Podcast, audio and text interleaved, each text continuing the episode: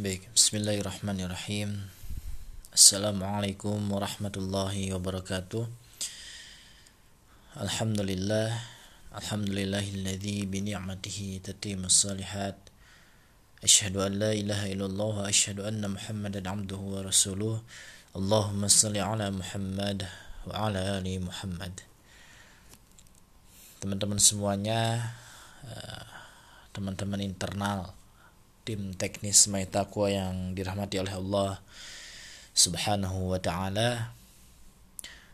Baik, uh, mulai malam ini insya Allah kita akan uh, mulai kajian internal kita untuk menguatkan hasanah kita dalam uh, pembelajaran pembelajaran mengenai ad-dinullah agama Allah Subhanahu wa taala.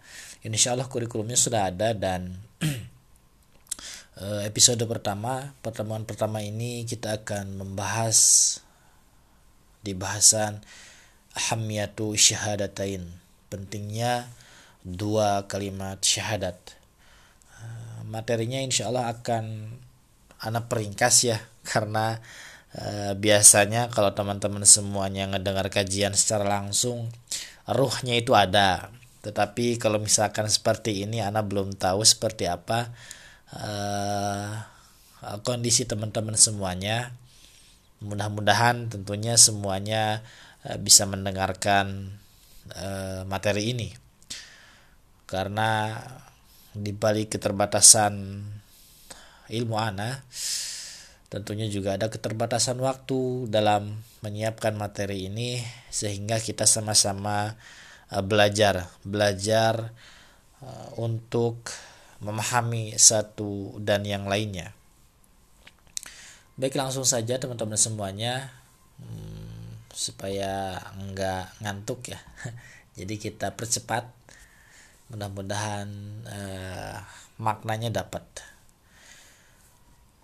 ahamiyatu syahadatain pentingnya dua kalimat syahadat. Kenapa uh, saya uh, membahas ini terlebih dahulu? Karena ketika kita lahir di dunia ini, teman-teman semuanya, ketika kita lahir di dunia ini, uh, yang paling dekat saya contohnya adalah ketika putra uh, anak lahir anak anak lahir uh, di dunia ini pertama kali yang anak ucapkan adalah asyhadu alla ilaha illallah wa asyhadu anna muhammadar rasulullah. Uh, ucapan dua kalimat syahadat ini yang anak bisikan di uh, kedua telinga anak-anak kenapa demikian? Karena supaya dia tahu bahwasannya dia lahir di dunia ini karena Allah Subhanahu wa taala dan dia tahu bahwasannya sudah ada uswah hasanah di mana Allah menurunkan nabi terakhir kita yaitu Nabi Muhammad sallallahu alaihi wasallam. Maka dari itu pentingnya dua kalimat syahadat ini adalah sebagai pegangan kita dari mulai hari ini kalau memang misalkan sebelum-sebelumnya kita belum memahami uh, seperti apa sebetulnya makna dari dua kalimat syahadat dan pentingnya dua kalimat syahadat itu. Baik yang pertama kita berbicara tentang urgensi syahadat.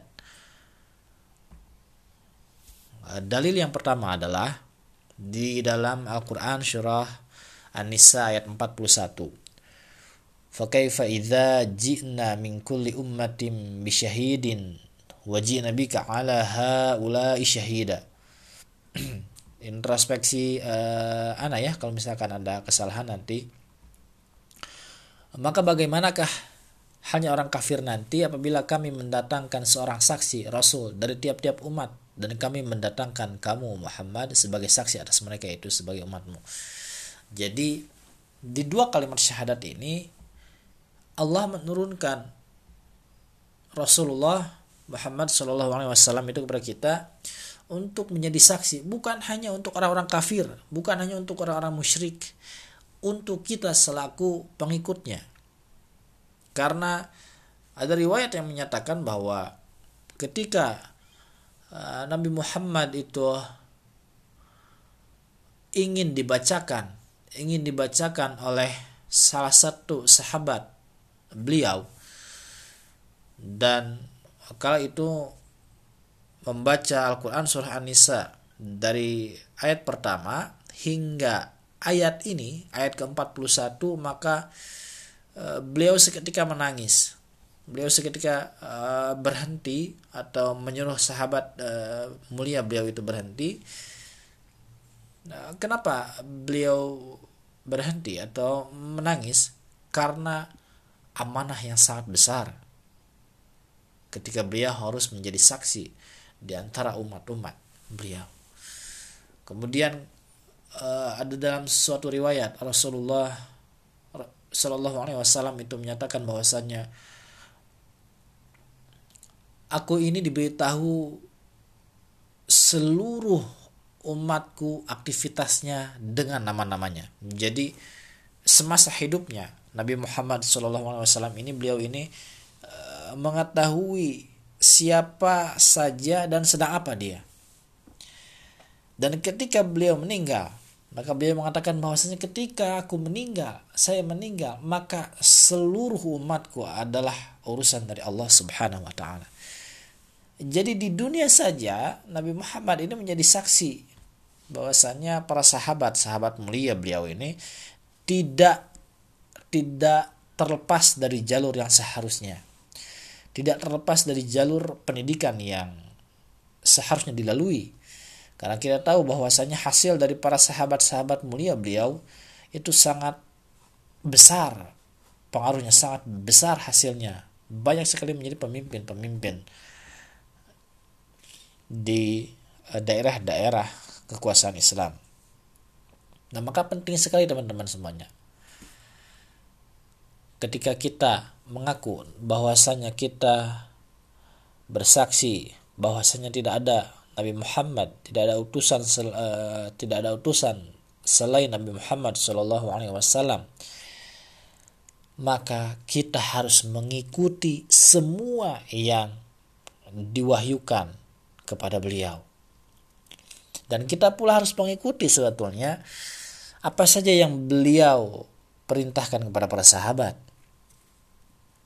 Sehingga kita ini berada mudah-mudahan berada di dalam barisan umat Nabi Muhammad Shallallahu Alaihi Wasallam. Kemudian ayat yang kedua, bahasan yang kedua adalah di dalam Al-Quran surah Al-Baqarah ayat 143. Eh, langsung saja artinya di sini. Dan demikian pula kami telah menjadikan kamu umat Islam, umat yang adil dan pilihan, agar kamu menjadi saksi atas perbuatan manusia dan agar Rasul Muhammad menjadi saksi atas perbuatan kamu. Dan kami tidak menetapkan kiblat yang menjadi kiblatmu, melainkan agar kami mengetahui supaya nyata siapa yang mengikuti Rasul dan siapa yang membelot.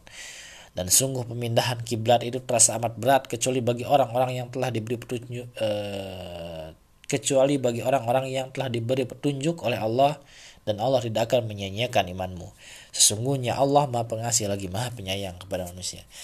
Jadi intinya ketika kita bersaksi bahwasanya Nabi Muhammad adalah utusan Allah dan syahadat ini itu menjadi saksi kita menjadi menjadi umatnya Nabi Muhammad Shallallahu Alaihi Wasallam. Di sini dan demikian pula kami telah menjadikan kamu umat Islam. Siapa pun yang beriman kepada Allah dan Rasulnya, umat yang adil dan pilihan. Jadi umat Islam ini umat yang adil. Jadi salah ketika misalkan ada yang menuduh bahwasannya umat Islam ini tidak, uh, tidak adil. Jadi jangan jangan pernah kita berbicara nanti ketika hari ini mendekati pilkada nih akhir tahun ya. Uh, saya bukan uh, bukan mengarah ke politik, tapi jangan pernah ada bahasa seperti ini lagi di antara kita teman-teman semuanya. Lebih baik mana orang kafir yang jujur atau orang muslim yang pendusta? Jangan pernah ada pembahasan itu lagi. apalagi kita selaku umat Nabi Muhammad Shallallahu Alaihi Wasallam karena jelas-jelas Allah itu menerangkan bahwasanya umat Islam itu umat yang adil. Ketika adil maka dia jujur nggak pernah berdusta. Allah itu menurunkan umat Islam itu sebagai umat pilihan. Kalau misalkan ada orang Islam yang nggak jujur pendusta berarti bukan Islamnya tetapi personalnya. Jangan serang agamanya. Jangan serang uh, jangan pernah serang agamanya perbaikilah personalnya itu. Siapa yang pendusta itu ya maka perbaiki dia. Karena di sini Allah menerangkan menjelaskan bahwasanya umat Islam itu umat yang adil dan pilihan. Kalau misalkan kita uh, memaknai bahwasanya umat Islam itu umat yang pendusta, maka Allah salah pilih gitu? Kan nggak mungkin Allah salah pilih terhadap umat yang akan menjadi saksi atas perbuatan manusia. Nih, dan pilihan agar kamu ya menjadi saksi atas perbuatan manusia. Jadi kita ini umat Islam menjadi saksi atas perbuatan siapa pun di antara kita manusia baik yang beriman maupun yang tidak jadi ketika misalkan kita tahu nih oh dia itu masih belum beriman, ya kita menjadi saksi nanti di akhirat apa yang telah kita lakukan untuk dia. Apakah kita mengajak kebaikan kepada dia atau misalkan kita hanya cukup bersaksi bahwasanya ya Allah bahwasanya beliau atau atau atau dia itu selama di dunia tidak beriman kepadamu. Atau cukup hanya sebatas itu. Maka makna dakwah ini sangat besar teman-teman semuanya. Tolong jangan pernah ada lagi perpecahan di antara umat Islam. Ukhuwah itu ayolah kita kita tinggalkan kita tinggalkan yang namanya jas alma mater kita sudah kita ketika kita sudah berada di jalan dakwah maka kita bersaksi bahwasanya tidak ada Tuhan selain Allah Subhanahu wa taala yang patut disembah dan tidak ada pula rasul lagi setelah Nabi Muhammad yang diutus oleh Allah Subhanahu wa taala. Sudah berjalan di di jalannya Allah Subhanahu wa taala, teman-teman semuanya. Nah, itu poin yang pertama. Mudah-mudahan bisa dipahami ya karena kajian internal ini memang Ana coba buat sedikit lebih fokus jadi teman-teman semuanya harus fokus ya tidak tidak boleh ke mana-kemana gitu eh, pikirannya begitu juga dengan jasadnya. Lalu poin selanjutnya yaitu pintu masuk Islam. Jadi syahadat ini pintu masuk Islam teman-teman semuanya. Orang-orang yang mualaf misalkan kita kan biasanya pasti mengucapkan syahadat dulu ya. Orang-orang mualaf itu kan biasanya dibimbing dulu untuk membaca dua kalimat syahadat. Begitu pula dengan uh, seorang anak kecil yang baru lahir yang anak coba untuk uh, untuk menerapkan hal ini teman-teman semuanya Ya, dalilnya adalah di dalam Al-Quran surah Al-A'raf ayat ke-172. Dan ingatlah ketika Tuhanmu mengeluarkan keturunan anak-anak Adam dari sulbi mereka dan Allah mengambil kesaksian terhadap jiwa mereka seraya berfirman, Bukankah aku ini Tuhanmu? Mereka menjawab, betul engkau Tuhan kami, kami menjadi saksi. Kami lakukan yang demikian itu agar di hari kiamat kamu tidak mengatakan sesungguhnya kami badi Adam kami Bani Adam adalah orang-orang yang lengah terhadap ini keesaan Tuhan. Jadi sebelum kita lahir di dunia ini, seluruh manusia itu ditanya oleh Allah Subhanahu wa taala. Ditanya, "Bukankah aku ini Tuhanmu?" Semua manusia itu menjawab, "Betul, engkau Tuhan kami." Cuman masalahnya ketika kita lahir, kita jangan pernah kita jangan membahas uh, siapa yang telah lahir di keturunan siapa. Maksudnya adalah gini. Kita jangan pernah menyalahkan bahwasanya mereka yang tidak beriman itu karena orang tua mereka juga tidak beriman. Karena banyak hikmah kisah yang hadir hari ini saja. Banyak di antara mereka yang lahir di dalam rahim seorang yang tidak beriman kepada Allah Subhanahu wa taala tetapi kemudian dia beriman. Dan ada pula yang mereka lahir di dalam rahim seorang ibu, seorang orang tua yang beriman kepada Allah Subhanahu wa taala, namun setelah dewasa ternyata dia memilih tidak beriman. Jadi semuanya jangan pernah kita menyalahkan ini karena ini, ini karena ini.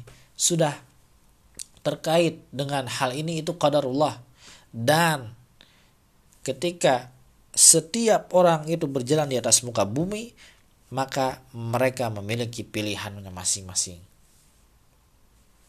Faham ya? Mudah-mudahan faham insya Allah kemudian selanjutnya di dalam Al-Quran surah Muhammad ayat ke-19.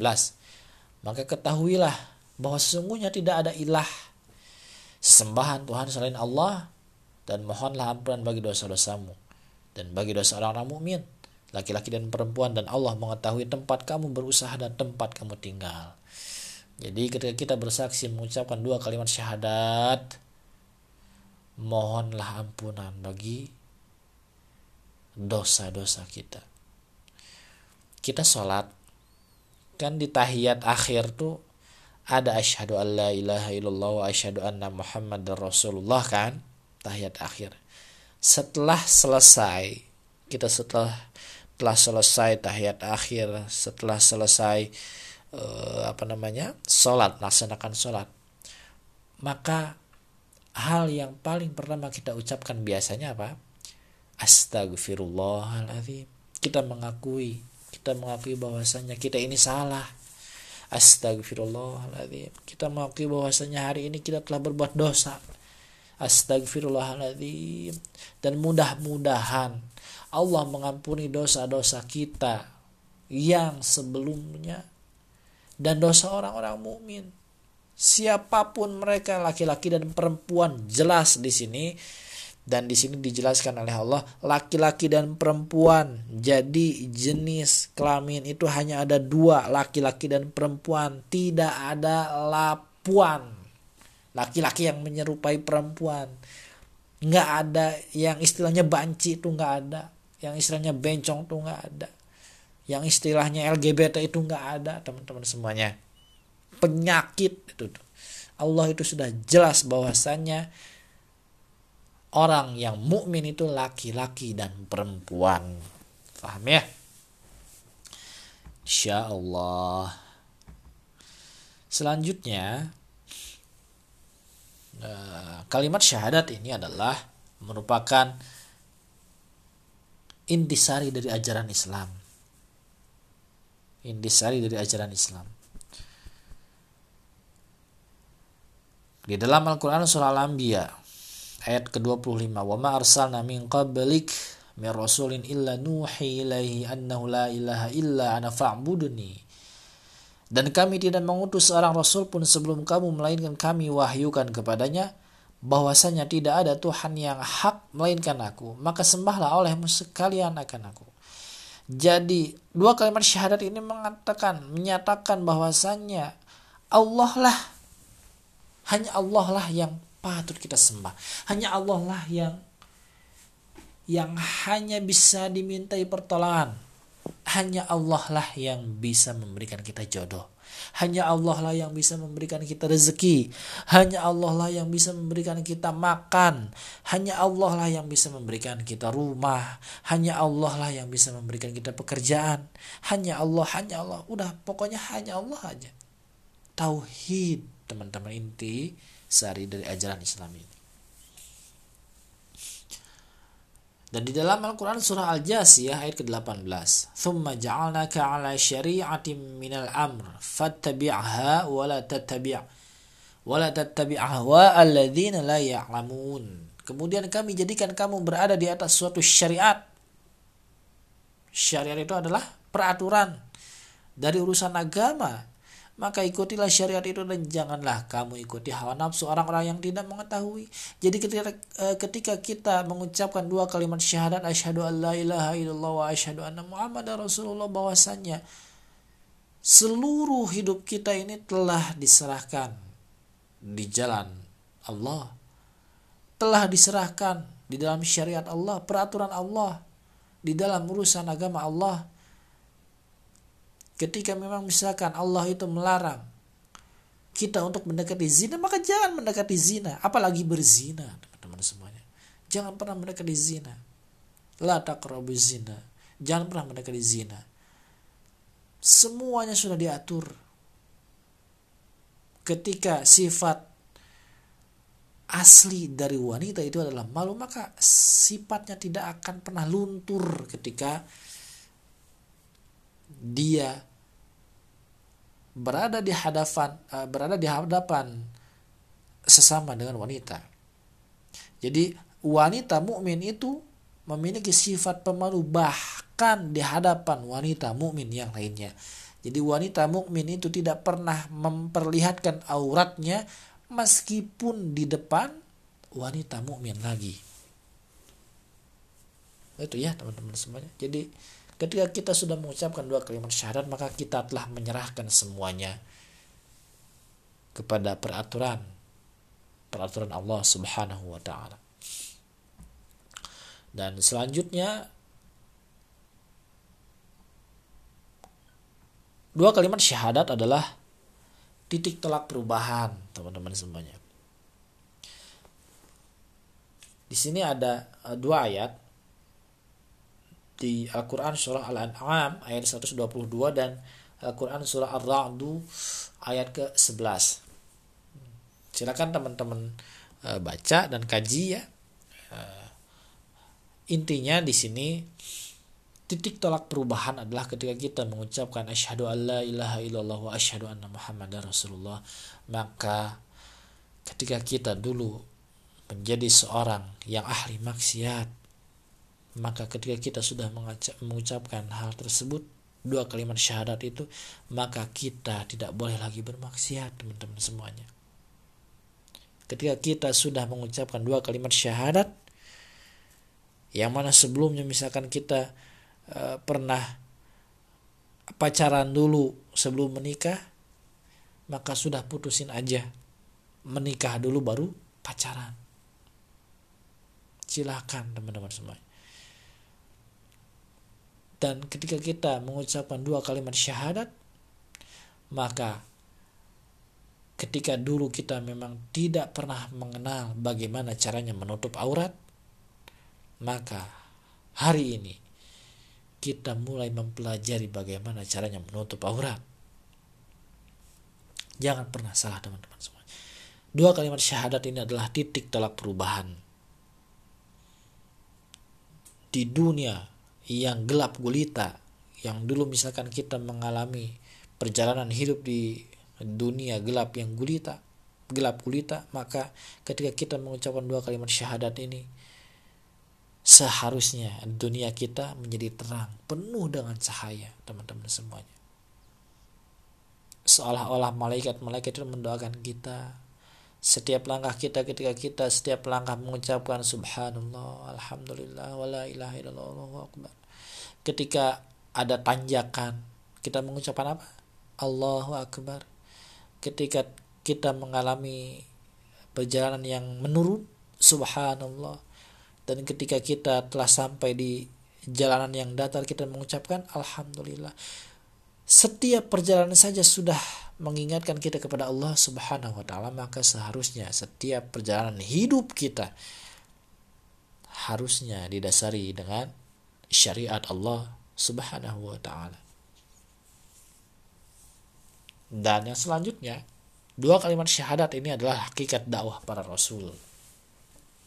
Dalam Al-Quran surah Al-Anbiya ayat 15, فَمَا زَالَتْ تِلْكَ دَعْوَاهُمْ حَتَّى جَعَلْنَهُمْ حَسِيدًا khamidin. Maka tetaplah demikian keluhan mereka sehingga kami jadikan mereka sebagai tanaman yang telah dituai yang tidak dapat hidup lagi. dan di, eh, di dalam Al-Quran surah Ali Imran ayat ke-31 katakanlah jika kamu benar-benar mencintai Allah ikutilah aku niscaya Allah mengasihi dan mengampuni dosa-dosamu Allah maha pengampun lagi maha penyayang Allah maha pengampun lagi maha penyayang ketika kita benar-benar cinta sama Allah cinta kepada Allah maka katakan ikutilah aku ikutilah siapa Nabi Muhammad Wasallam Nabi Muhammad saum sunnah Senin Kemis maka kita pula harus saum sunnah Senin Kemis. Nabi Muhammad tahajud kita tahajud. Nabi Muhammad menikah di usia sekian kita maksimal di usia sekian. Jadi jangan ada istilah ketika Nabi Muhammad itu menikah di usia 25 tahun, kemudian ada ada pembicaraan itu kan Rasul Rasul aja 25 tahun jadi minimal 25 tahun. Jangan disebut minimal 25 tahun deh maksimal harusnya. Jadi kalau udah 25 tahun kita itu termasuk yang telat. Ya mudah-mudahan teman-teman semuanya tim teknis Semai Takwa dimudahkan oleh Allah Subhanahu wa taala jodohnya. Amin. Ya Allah ya rabbal alamin Kemudian dua kalimat syahadat ini adalah merupakan keutamaan yang besar. Di sini hadis yang diriwayatkan oleh Abu Daud. Man kana akhiru kalamihi la ilaha illallah dakhalal jannah. Barang siapa yang akhir perkataannya sebelum meninggal dunia adalah la ilaha illallah, maka dia akan masuk surga. Jadi siapa pun di antara kita yang mengucapkan la ilaha illallah ketika sekaratul mautnya, maka dia akan masuk surga. Siapa yang tidak ingin masuk surga teman-teman semuanya? Masalahnya adalah bagaimana kita bisa mengucapkan itu ketika sakaratul maut? Bukankah ketika kita misalkan tangan kita teriris sedikit saja oleh pisau, kita mengucapkannya aduh, Allah. Jarang sekali kita mengucapkan astagfirullah, subhanallah, la ilaha illallah. Jadi Kemudian juga ada riwayat yang menyatakan bahwasanya siapa pun di antara mereka orang-orang yang beriman matinya itu sesuai dengan kebiasaan. Teman-teman pernah ngelihat video-video yang eh apa namanya? Yang sakratul maut yang meninggal ada yang sedang main game ya ada yang lagi apa gitu kemudian juga di uh, sempat dipost oleh uh, akun Sifrun kalau nggak salah. Uh, seorang syekh yang beliau sedang mengisi uh, tauji uh, beliau meninggal ketika mengucapkan la ilaha illallah.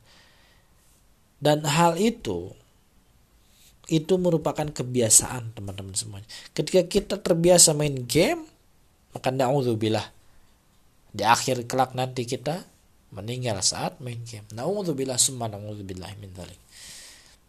Maka apalagi ketika kita tahu orang-orang di sana di luar sana yang hobinya maksiat, astagfirullahaladzim. Bagaimana keadaan mereka ketika mereka meninggal?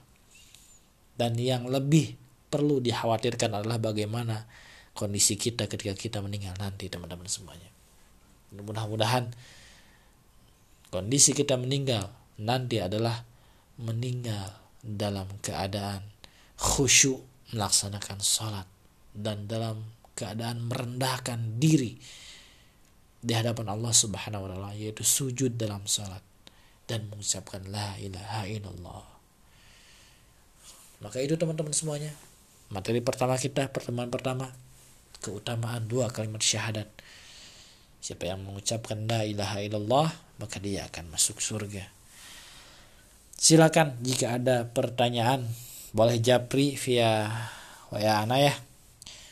Eh, mudah-mudahan bermanfaat dan mudah-mudahan nggak bosan ya karena uh, ini materinya akan dua kali lipat dari daurah cinta dan tidak akan ada backsoundnya hmm, mudah-mudahan jadi teman-teman tetap fokus Wallahu a'lam bishawab. Akhirul kalam. Wassalamualaikum warahmatullahi wabarakatuh.